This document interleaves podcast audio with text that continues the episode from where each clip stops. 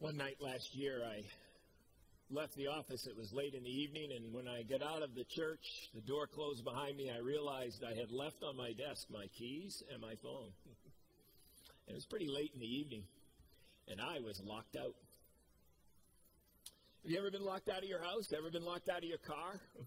It's not a good feeling, is it? Have you ever been locked out of a relationship with someone who holds you off at arm's distance, or locked out of a job opportunity that you'd like to pursue, or locked out of something else in life where, where there's a door that's closed to you? This morning, as we continue to look at the churches of Revelation, the seven churches in Asia Minor, the area that we know of today as Turkey, and and Jesus' words to them through the Apostle John that he writes there in the book of Revelation. We come to the sixth of the seven churches that we've been looking at, uh, and we come to the Church of Philadelphia. As we've talked about, Patmos is the island down there on the left, and John, the writer of Revelation, is in exile, and he's in prison for his faith, and he's writing this letter, these words of Jesus to the seven churches about what's to come and to get ready. And Jesus offers a message to them of things that they're doing well, but also some things where the warning lights are on and they need to take some corrective action. And being that the letter of Revelation is written on a scroll, it's one letter, one scroll, and so it starts out in Ephesus, and then it makes its way up to Smyrna, and around that postal trade route, and now we come today to the church at Philadelphia. And they receive the letter, and they read it. And many followers in the Church of Philadelphia are like the Church of Smyrna that we looked at a few weeks ago. And, and uh, they were people who were uh, Christians who had become Christians, they were Jewish Christians. They were people who had been part of the community of faith, part of the synagogue there in Philadelphia. And when they became Messianic Jews and they came into a relationship with Jesus, they were shut out of their faith community. They were shut out of the synagogue. The door was closed to them. But you know, they knew John's gospel. They knew the words of Jesus in John's gospel because John, who wrote Revelation, was a pastor and a bishop there in Asia Minor. And John wrote his gospel. Prior to writing Revelation, he writes his gospel to people in Asia Minor. And you remember a few weeks ago, we talked about it. Every miracle in the gospel of John is designed to speak into the lives of what was going on in Asia Minor, some of the false gods that the people were worshiping. And so they had heard John's gospel, and they knew those words from John chapter 10, verse 9, where Jesus says, I'm the door, and the person who enters through me will be saved and will be able to come in and go out and find pasture. In other words, when a person trusts Jesus in faith, understanding that he is the Son of God who came to earth to die on the cross to take away your sin and mine, and we trust Him in faith for that, He is the door through which we can enter into a relationship with God that's restored, our relationship with God that was broken by our sin. And so Jesus uses this imagery of the door to communicate that to people, and He uses the same kind of imagery here in John's letter, or Jesus' letter through John to the church at Philadelphia. And so, would you turn with me this morning to Revelation chapter 3? As we see Jesus' words about how he opens the door to them to a relationship with God. Beginning in verse 1, he says, To the angel of the church of Philadelphia, write. In other words, to the pastor there, write, so that the pastor will stand up and read these words. And he says, These are the words of him who, are ho- who is holy and true, who holds the key of David.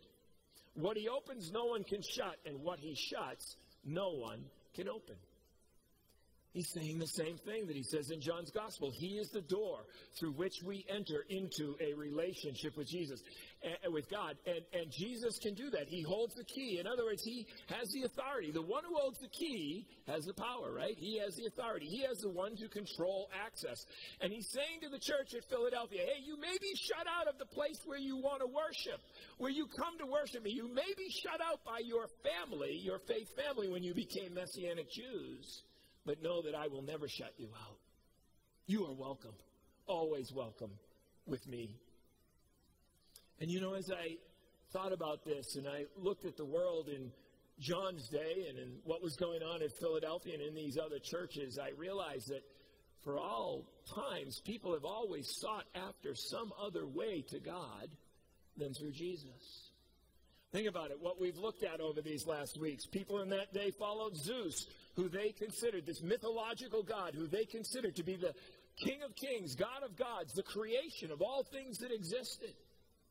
And they worshiped the mythological god Asclepius, who we looked at a few weeks ago. Asclepius, who they believed would give them healing. He was a god who supposedly controlled healing. And, and, and, mythology tells us that Zeus got upset with Asclepius and he kills him. And three days later, he has remorse that he kills him. So he raises him up from the dead and then raises him up to Mount Olympus to sit at the right hand of Zeus. I mean, what kind of imagery does that remind you of? Counterfeits of God and of Jesus. And they worship Demeter. Demeter for their groceries. They believed Demeter would give them their food and, and that Demeter would give them life. And, and part of Demeter worship, if you wanted eternal life, was you had to eat of the meat, the flesh of the sacred bull, and eat the sacred bread in communion with Demeter. Or Dionysus, the goddess uh, who was the goddess of party and feeling good and feeling fulfilled and feeling purpose in life. And, and the way you did that, they said, was to be drunk. The drunker you got, the more you were one in the spirit with Dionysus, which is why Paul says in Ephesians, don't be drunk with wine, but be filled with the Spirit. Paul's writing to the churches there in Ephesus and in Asia Minor. All kinds of counterfeits of Jesus and of God that people go after. And, and, and it wasn't just in that day. We have it in our day too, don't we? People follow different kinds of religions. We hear today that all, you know, all roads lead to God, all paths lead up the mountain to God. And I want to say to people, hey, what mountain are you on? It's pretty important. And, and, and people who don't get into religion to find fulfillment or purpose then go after the things that our world and our culture, especially here in our Western American society, says we have to be have to be fulfilled, like wealth and possessions and power and being popular.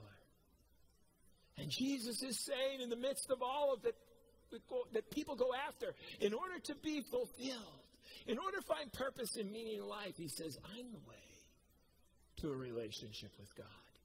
I'm the one who opens the door to that relationship with him. But then after saying this in verse 1, he goes on to talk about how he opens other doors. And how when he opens the door into a relationship with God, he then opens the door for us to be in ministry to others out of that relationship with God. Look at verse 8. He says, I know your deeds. See, have I placed that you, I have placed before you an open door that no one can shut. I know that you have little strength, and yet you have kept my word, and you have not denied my name. Jesus says, I know your deeds. Now, in every other letter to every other church, he said, I know your deeds too, right? And what did that get followed up with? Some pretty strong rebuke. Some pretty strong words about, hey, here's some places where warning lights are on in your life and you need to take some corrective action. But it's interesting, that's not what he does here to Philadelphia. He has no rebuke for this church. He says, I know your deeds. I've placed before you an open door that no one can shut. I know that you have little strength, yet you have kept my word and have not denied my name. What he's saying is, he's saying, I know how resilient and faithful you are. I see your courage every day. I recognize your humility when I see it. And I know that you're poor. He's saying you're not very strong. What that means is this was a church that wasn't very large. This was a church that didn't have a lot going for it in terms of wealth and power. And he says, hey, you might not be the richest or the strongest church on planet, but he's saying, I'm going to use you in powerful ways. Never forget that when you are weak, I am strong. And that my strength is going to be exhibited through you as a church. I've opened up a door in front of you, he's saying, that no one can shut. I'm going to use you, he's saying for my for people's good and for God's glory.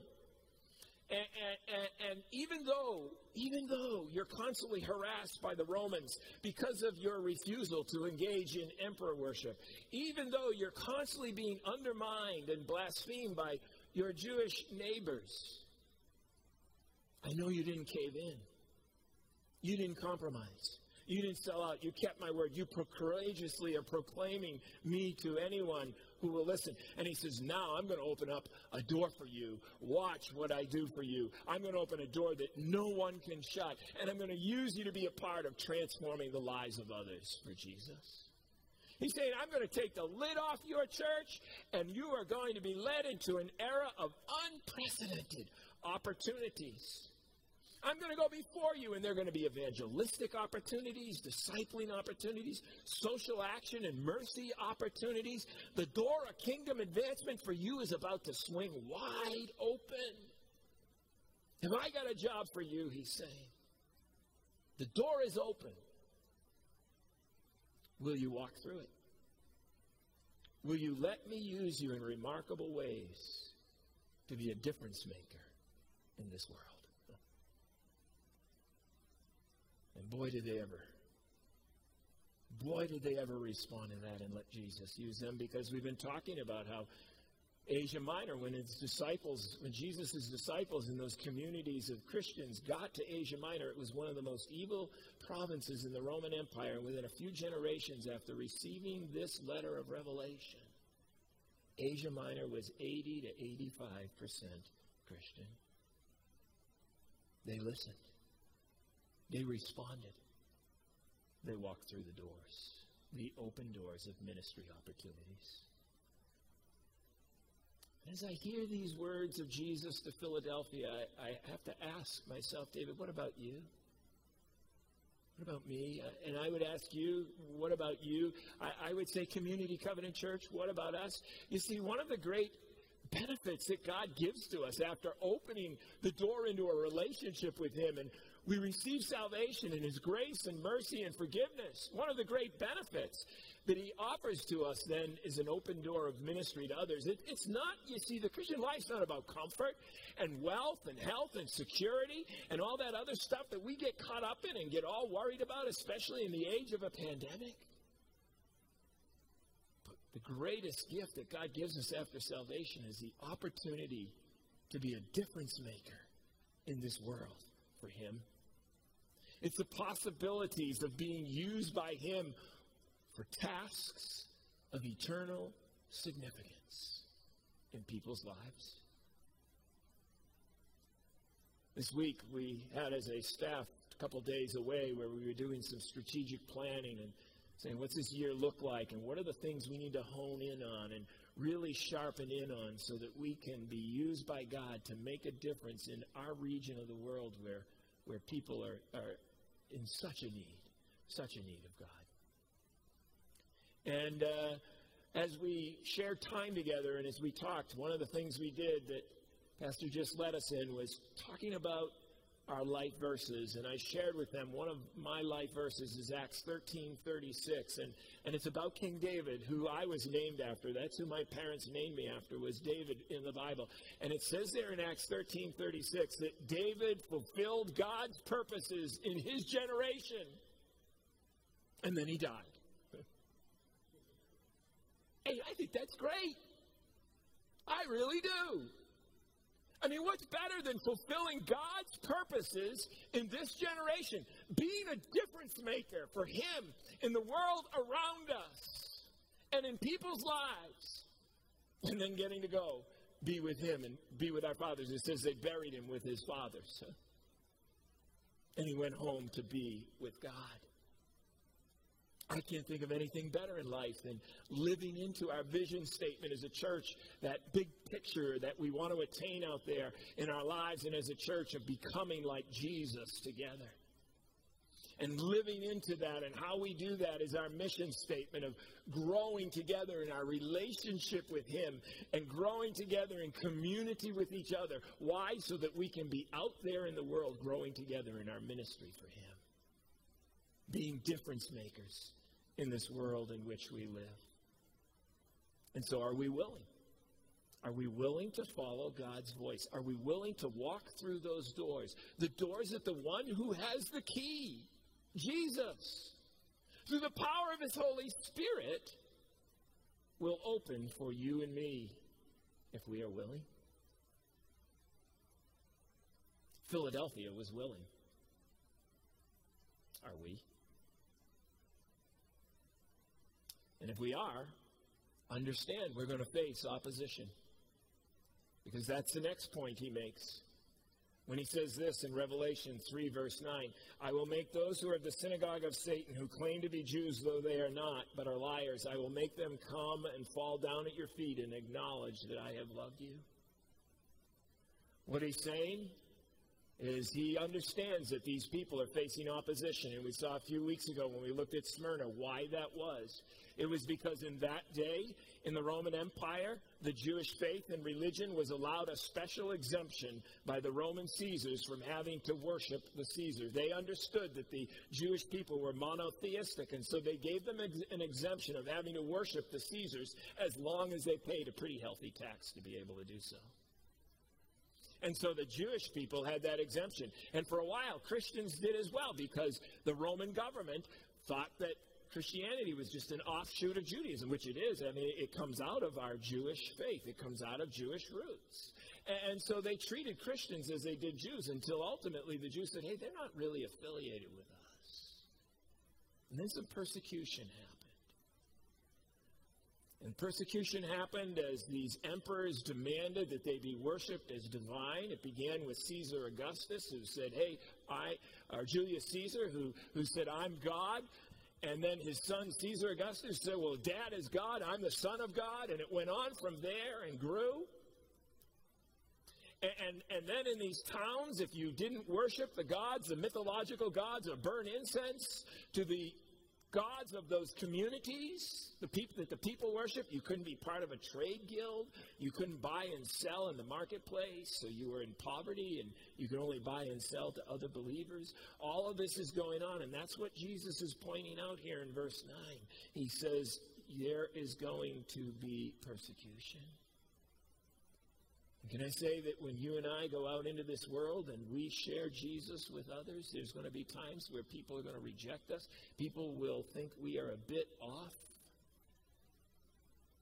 I, I shared a few weeks ago that story of The View where Joy Behar was laughing at Vice President Mike Pence because he talked about praying to God and how the Spirit of God would communicate back with him. And Behar's going, he's a little nuts.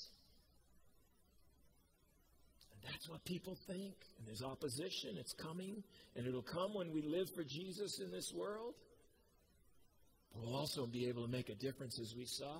But in the midst of it, Jesus gives encouragement and, and he, he gives strength to endure to the people in Philadelphia. Look at what he says in verses 10 and 11. He says, Since you've kept my command to endure patiently, I will also keep you from the hour of trial that is going to come on the whole world to test the inhabitants of the earth. And then he says in verse 11, I'm coming soon. Hold on to what you have so that no one will take your crown. He's saying here in verse 10 that either he is going to spare them from worldwide uh, trouble that's coming in a short time, or he will keep them through it. We don't really know exactly what he's saying because the Greek word there can either mean he would keep them from it, or he or, or will keep them from it, or he will keep them through it.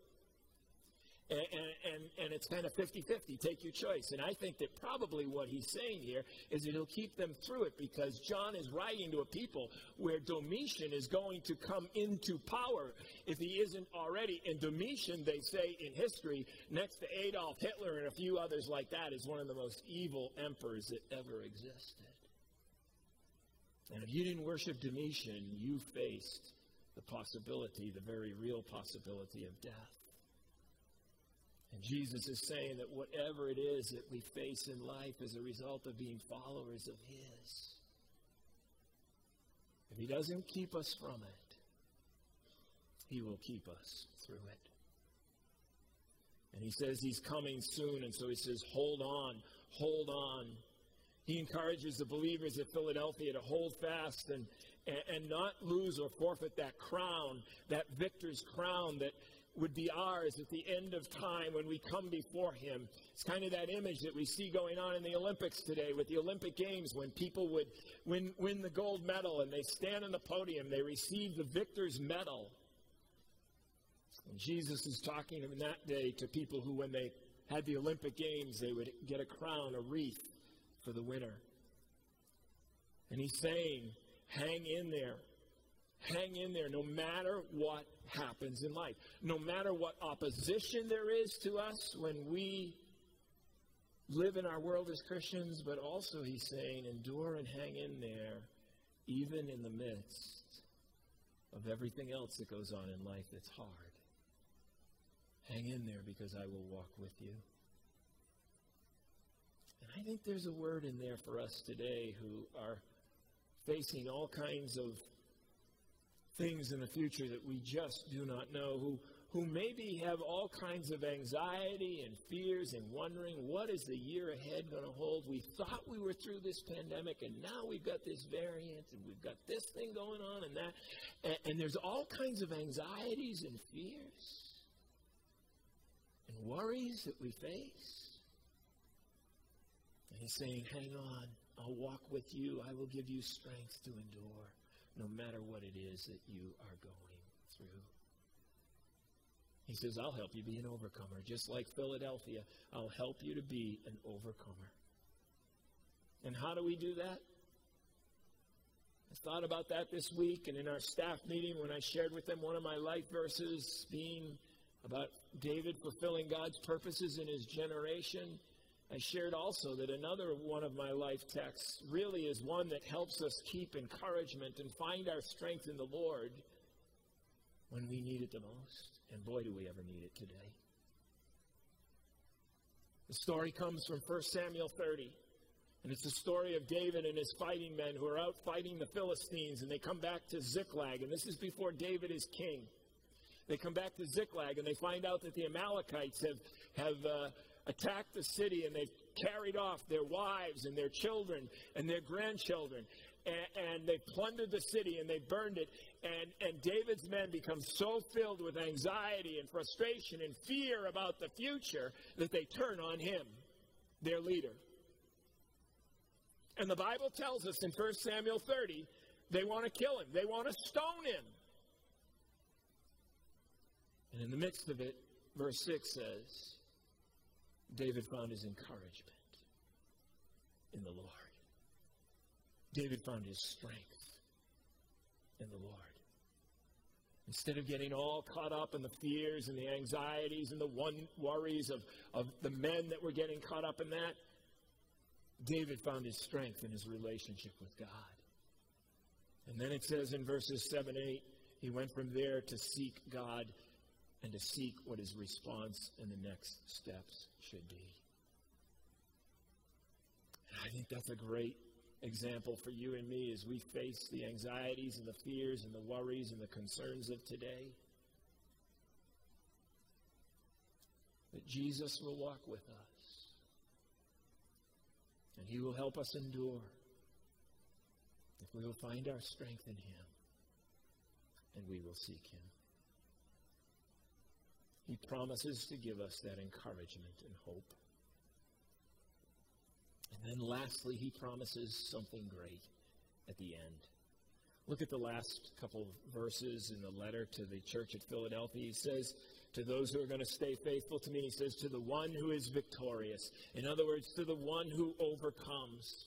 I will make a pillar in the temple of my God. Never again will they leave it. I will write on them the name of my God and the name of the city of my God, the new Jerusalem, which is coming down out of heaven from my God. And I will also write on them my new name.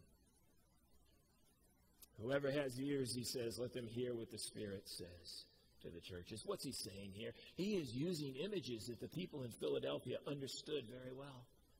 Remember last week we talked about how in the Jewish synagogues, there in their temples, they would write the names of the people in their community, in their faith community on the walls. And when those people became followers of Jesus, Messianic Jews, they would cut their name out of the wall. They'd chisel their name out. They would blot it out.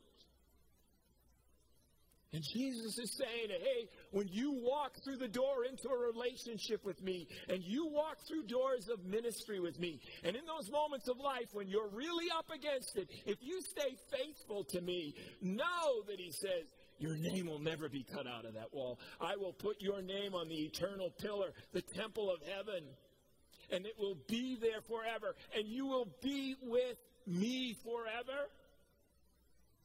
What a great message to the people there who were going to face terrible things in their life. What a great message for you and me today. When we don't know exactly what we're going to face tomorrow, or the next day, or next week, or next month, or next year. But more than that, he also draws on their history that was so, and their future that was so uncertain because of where they lived. I don't know if you know this about Philadelphia, but Philadelphia is built on a fault line. And throughout its history, it had had a number of earthquakes, and it had been damaged, sometimes destroyed. And each time Rome would repair the city, what they would do is rename it. Hmm? So think about it. People are living in a city. What, what name is it, right? We've had so many names. And Jesus draws on that to give them hope and to give them courage to say that I'm going to bring upon you a city, a new Jerusalem, and that name will never change. That will be your identity. People who are living in a world of constant wondering what their identity is and what the future will hold and what tomorrow will bring and whether an earthquake will happen can know that one day you will be in a city that is secure. You will be in a place and have a name that will go on into eternity. And you will be a part of worshiping me in that temple because that's the image, really, of heaven. It's all through Revelation, right? The New Jerusalem. It's a temple. It's Revelation 4, and the people gathered around God's throne day and night, worshiping Him, singing, Holy, holy, holy are you. And as I think about that, I, I, and as I think about finding our encouragement in the Lord in the midst of all that we're going through, I also think of another step we can take and how we can find our encouragement in Jesus, and that is to be in a state of constant worship of Him as we go through life. Worshiping Him here on earth, just like we're going to be worshiping Him constantly when we are in heaven, according to Revelation 4 and other places. And as we worship Him here for the hour on Sunday mornings and as we worship Him in our cars as we drive along the way and as we worship Him in those moments when we are in our homes, we can know that He will give us strength to endure. And we will find our encouragement and our strength in Him. And He will help us deal with the fears and the worries and the anxieties and all that you and I You know, I, I, learned something recently about the human mind, which is fascinating to me. Never knew this until a while ago. And they tell us that, that when a person is focused on thanksgiving and gratitude, and that's what we focus our mind on, it is impossible for our mind to worry. Isn't that amazing? That's just amazing to me. When you and I are focusing our minds and our thoughts on thanksgiving and gratitude, it is impossible for our mind to worry. I think that's a great gift from God, and that may be what Jesus is referring to here when he talks about worshiping in the temple and worshiping him day and night and being people of worship. Not people who are spectators, but people who are truly engaged when we come here on a Sunday morning and truly engaged in worship as we drive along the street during the day. Being engaged in worship.